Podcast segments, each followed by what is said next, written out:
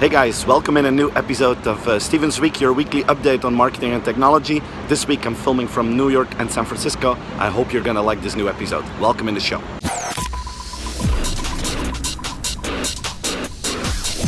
Uh, really great news from Google this week. Uh, as you all know, Puerto Rico is really suffering after the tornadoes and the tropical storms that passed by. Um, the biggest part of the country still doesn't have mobile connections. Uh, now Google is activating its Google Loon project in Puerto Rico and Google Loon are the big flying balloons that can fly over a certain territory and provide that territory with mobile access. So Google's gonna launch a whole bunch of those balloons above Puerto Rico to make sure that everyone there has internet access and can communicate with the rest of the world and with each other. So that's a fantastic gesture of Google. We're here in New York to talk about the future of shopping and retail and of course we're talking about Amazon and there was news about Amazon this week. Uh, they are planning to go into the pharmaceutical market and uh, this is of course a huge market for them and um, it's gonna take them about two years to get their license to go there but imagine how easy it could become if you just talk to your Amazon Echo and that you can just order medication uh, as in the most convenient way possible. Walmart has figured out a way to compete with Amazon on something in terms of customer experience. Um, you know that if you buy products online that about 30% of those products are returned, which is a big issue for, uh, for the e-commerce players. Um, but Walmart now wants to make sure that uh, customers can return items in 30 seconds through their mobile experience and in store as well.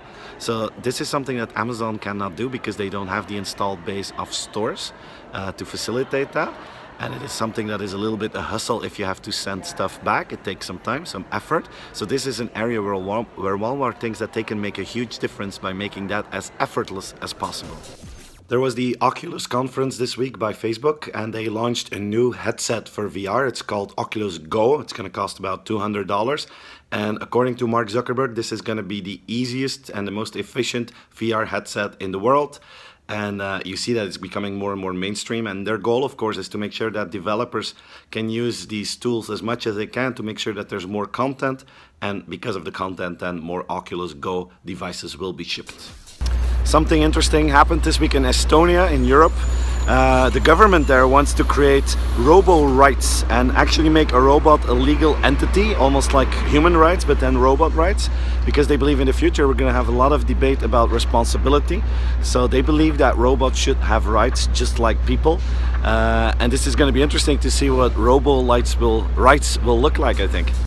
Uh, Google launched the Google Home Mini this uh, week, and it was actually a fantastic launch campaign that we saw in uh, in New York.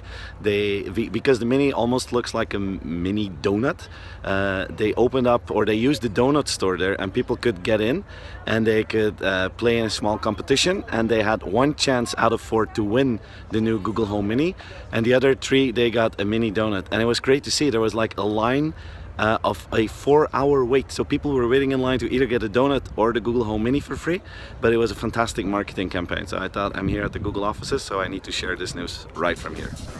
Okay guys, this was my new episode. I hope you enjoyed the new show and uh, I hope you will have a fantastic weekend. Don't forget to share the video and see you again next week. Bye bye.